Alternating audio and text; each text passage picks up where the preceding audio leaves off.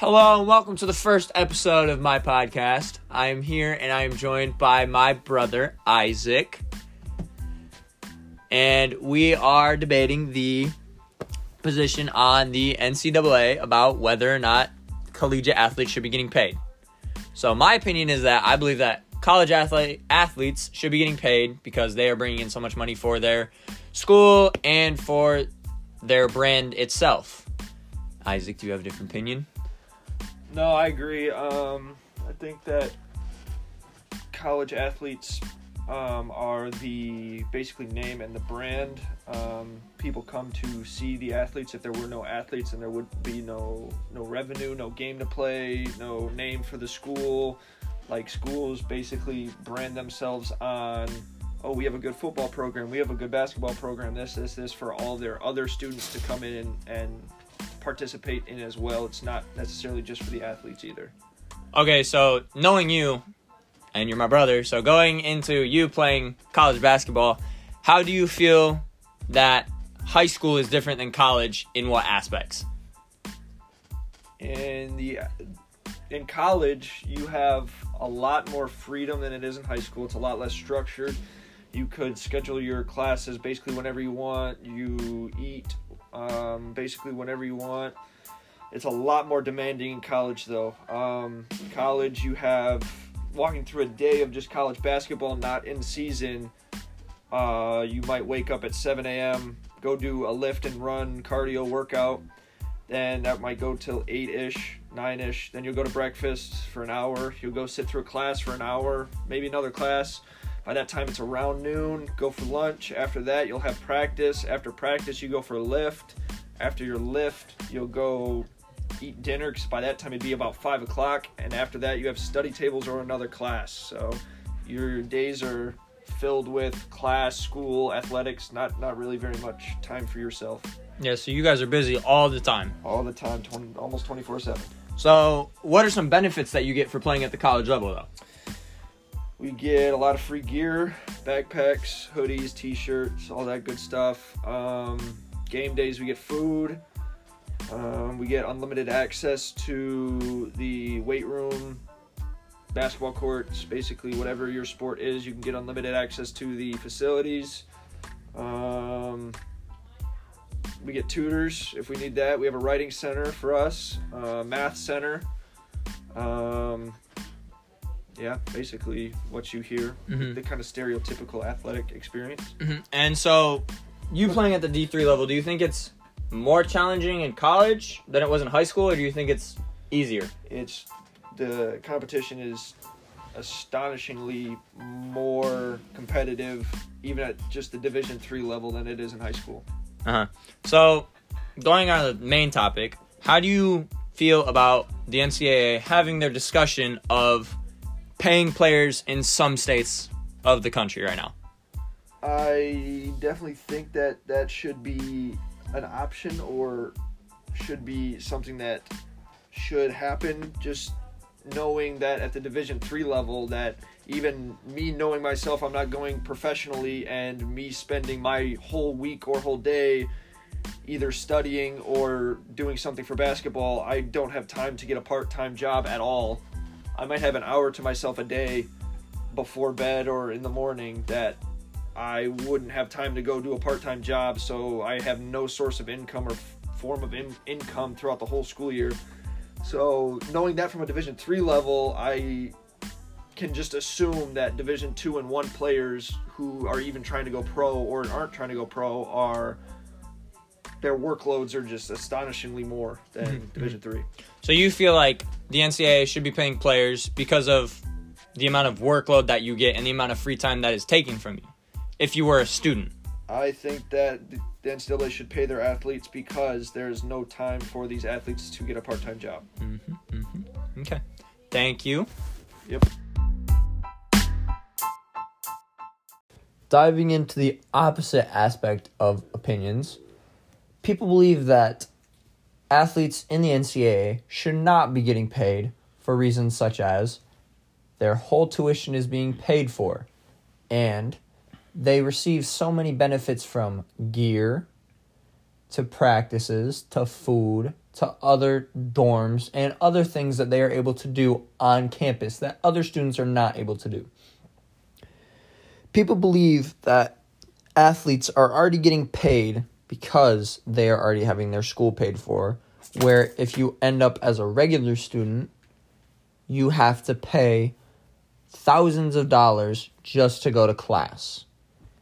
I understand that point and where people are coming from, but if you also look at this aspect of athletes bringing in tens of thousands of dollars, constantly bringing in money and cash cow for their university and for the NCAA, it would make sense for the students and the athletes to be getting a cut of some of that money. They are the main reason that the university is what it is, and people end up at that university. And it's because of the fact that a college, such as the University of Michigan, can go out and say, hey, we have a great football program. We have a great basketball team and a great softball team and baseball team. So you guys should come to our university because you can be a part of that. And athletes believe, oh, we're going to get so many benefits from that that we should go to school there. Athletes should also be receiving the benefits that they already are getting, including a small sum of money for performing on live television. Going along with the other opinion, some commentators were that pay to play rules would diminish the amateurism of college athletics. It would also exploit student athletes, especially black athletes who dominate the two biggest revenue generating colleges, college sports, football and basketball. Experts also note that pay to play rules could benefit female college athletes who often have fewer opportunities than men to profit from their sport after college. In an article in the Harvard Journal of Sports and Entertainment Law, IU's Jayma Meyer and Smith College's Andrew Zimbalist proposed a federal framework to pay student athletes for branding using things such as their name, their image, and likeness.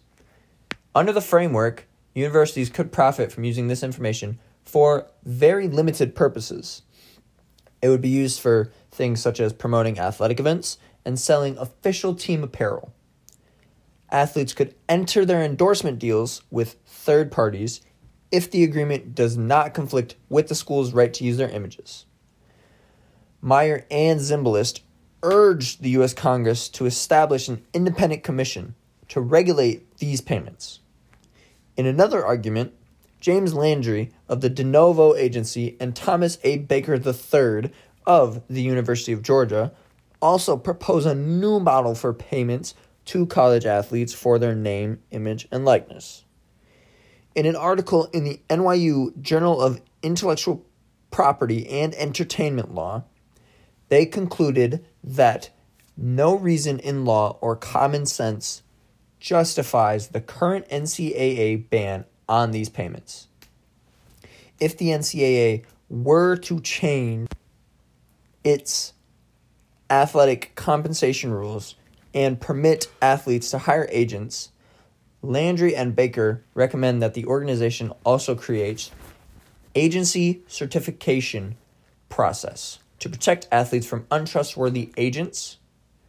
Landry and Baker also suggest adopting academic eligibility criteria as a condition of the payments, which would prevent both athletes and universities from profiting if athletes' grades were to fall below the eligibility level.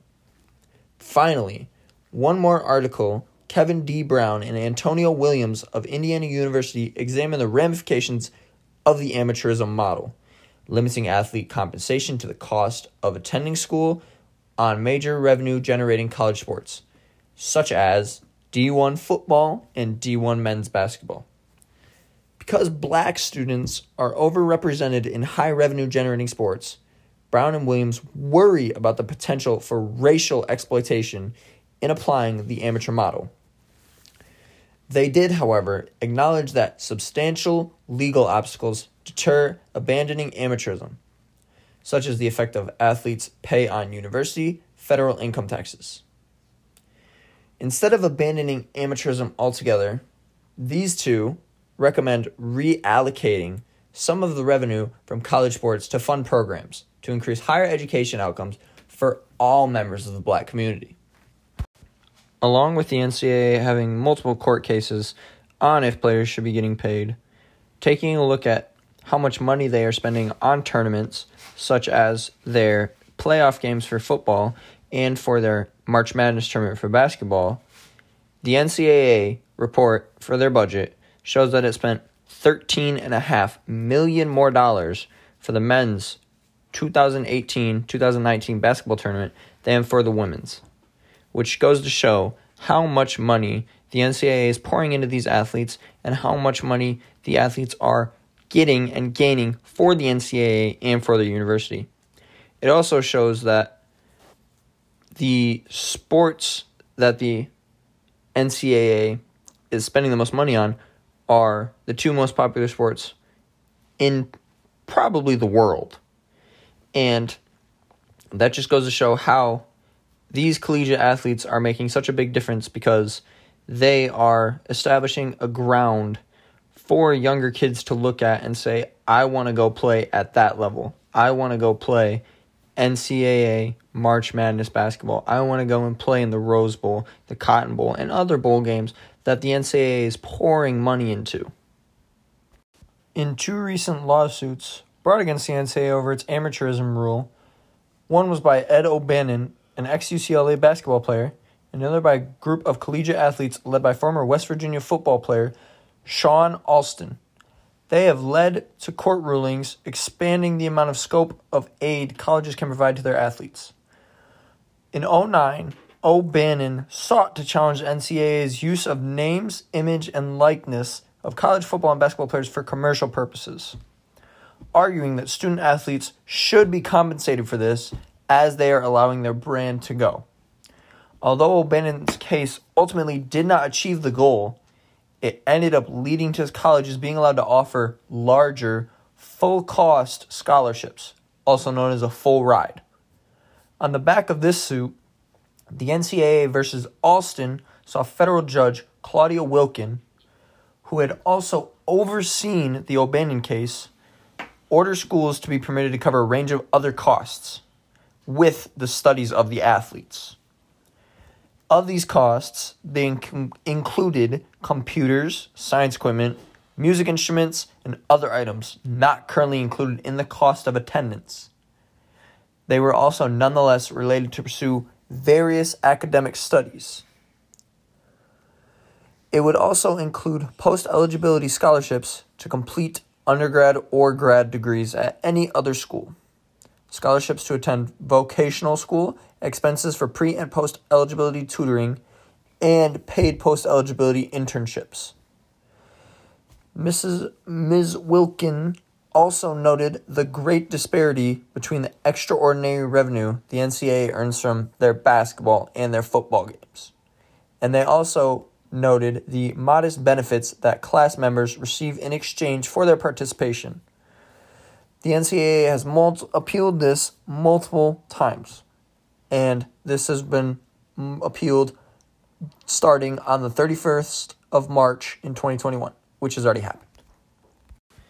In 2020, the Supreme Court decided whether or not the NCAA had any violation of federal antitrust laws by restricting what college athletes should be paid. in May of 2020, the U.S. Um, appeals for the Ninth Circuit in San Francisco, they ruled that the NCAA was not free to limit comp- compensation and benefits tied to Division One football and basketball players. Because of this, the court rejected the argument that compensating athletes would alienate sports fans. Quote unquote, uncapping certain education related benefits would preserve consumer demand for college athletics just as well as the challenge rules do, which was said by Chief Judge Sidney R. Thomas. He said this over a unanimous three judge panel. Oh After these rulings, in 2023, student athletes that are playing in California are set to be allowed to earn money through endorsements, as part of their Fair Pay to Play Act, which is signed into law by the state's governor, Gavin Newsom, in September of 2019. It has been described by NBA superstar LeBron James, who plays in California, as a game changer. This is because that it will allow students to be getting money for playing in California. This will only be in effect for students that are playing in California, however. No other states will be able to benefit from this pay to play act. All in all, I believe that NCAA athletes should be getting paid because of the fact that they're bringing in so much money for their university. They are bringing in countless amounts of money, along with they are bringing in countless amount of student attraction into the university. They are getting the university's name out there because they are excelling so well in their athletics.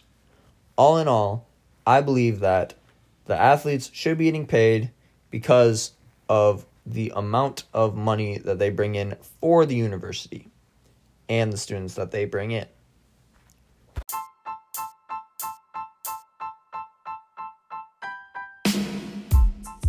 This is now the end of episode one, and I look forward to seeing you guys in episode two.